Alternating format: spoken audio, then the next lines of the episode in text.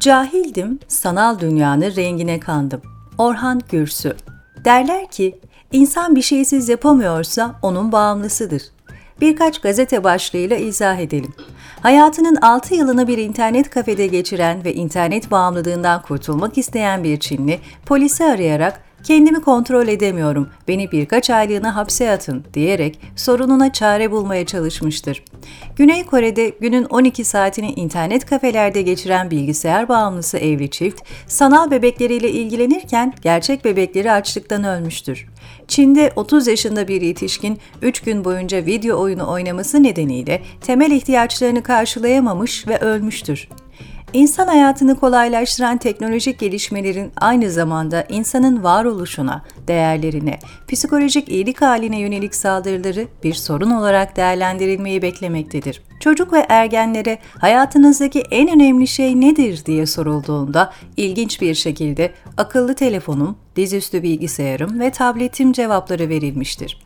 Yeni iletişim teknolojileri gençler için soludukları hava gibi vazgeçilmez hale dönüşmektedir. Modern zamanlarda aşırı maddeleşmeye bağlı olarak sosyal ilişki kuramayan, yetenek ve sabrını kaybeden bir neslin oluşması nedeniyle internet kullanımı yaygınlaşmakta, yalnızlık ve depresyon artmaktadır.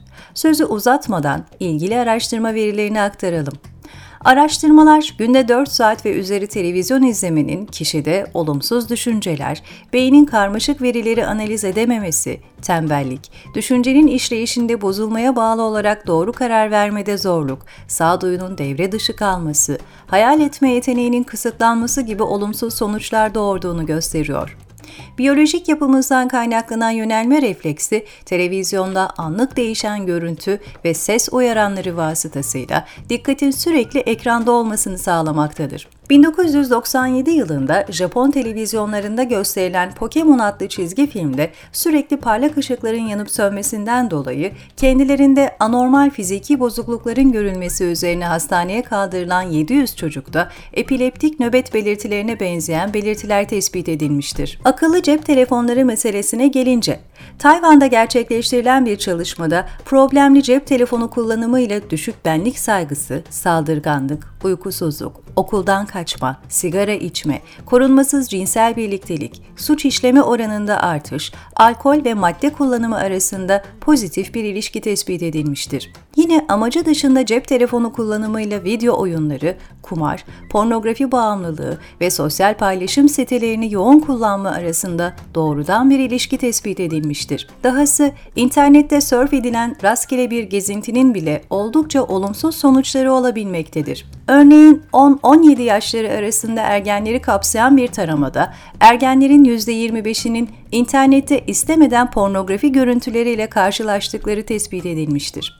Gençlere duygusal tepkileri sorulduğunda ise %24'ü istismara uğramalarından dolayı kendilerini iyi hissetmediklerini, mutsuz olduklarını, %21'i ise utanç ve stres içinde kaldıklarını belirtmiştir. Çocuk ve ergenlerin tehlike altında oldukları sanal alemde ebeveynler %62 oranında çocuklarının hangi sitelerde dolaştıklarını bilmiyorlar. Çocuklara hangi sitelere girdikleri sorulduğunda %44'ü seks içerikli sitelere, %14'ü bomba imalatı sitelerine, %12'si nereden silah alabilecekleri bilgisini içeren sitelere girdiklerini belirtiyorlar. Bu vahim tablo karşısında devletler soruna yönelik ciddi bir tedbir alamıyorlar. Amerika Birleşik Devletleri'nde her yıl online oyunlar için 15 milyar, porno siteleri için 97 milyar dolar harcanıyor.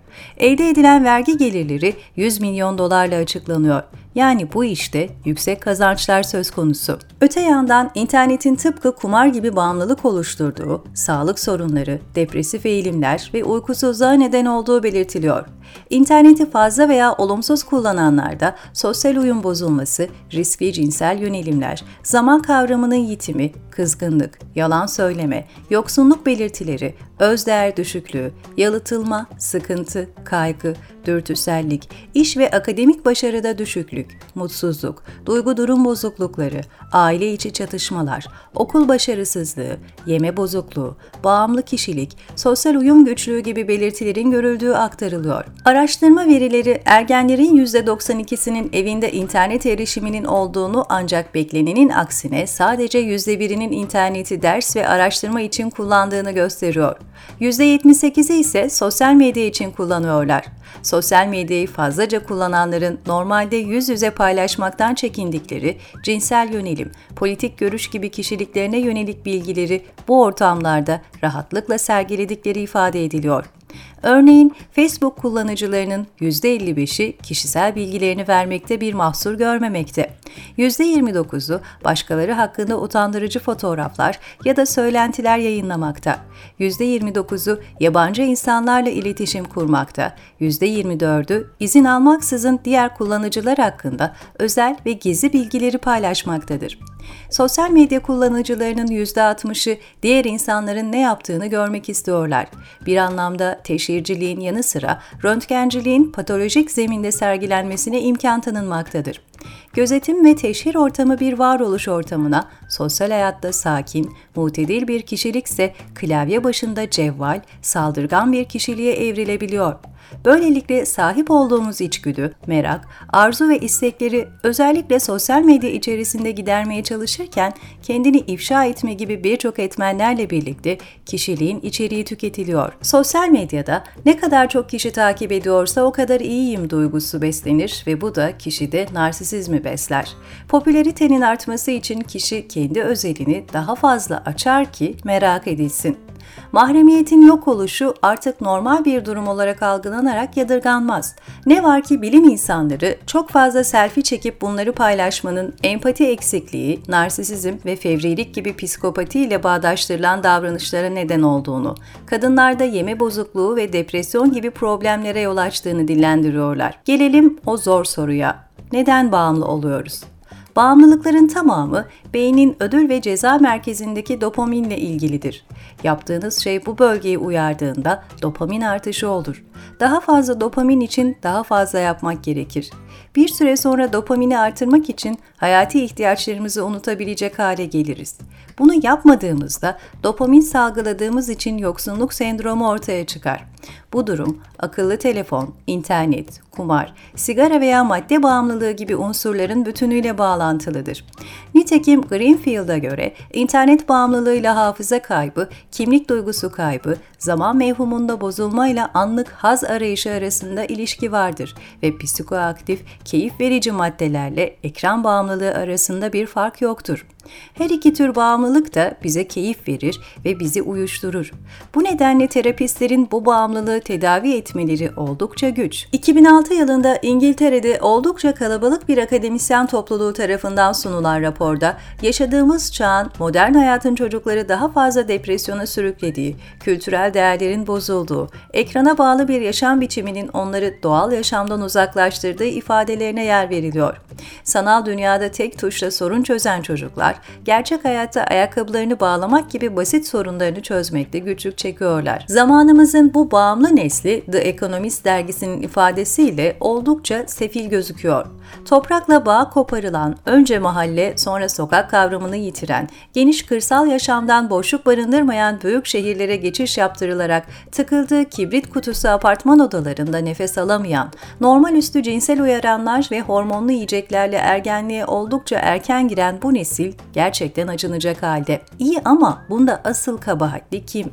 Yazar George Monbiot çağımız için yalnızlığın çağı diyor. Etrafımızdaki insanlardan kopmanın çok kolay olduğu bir düzen yarattık ve bana sorarsanız en ağır bedeli bu genç nesil ödüyor.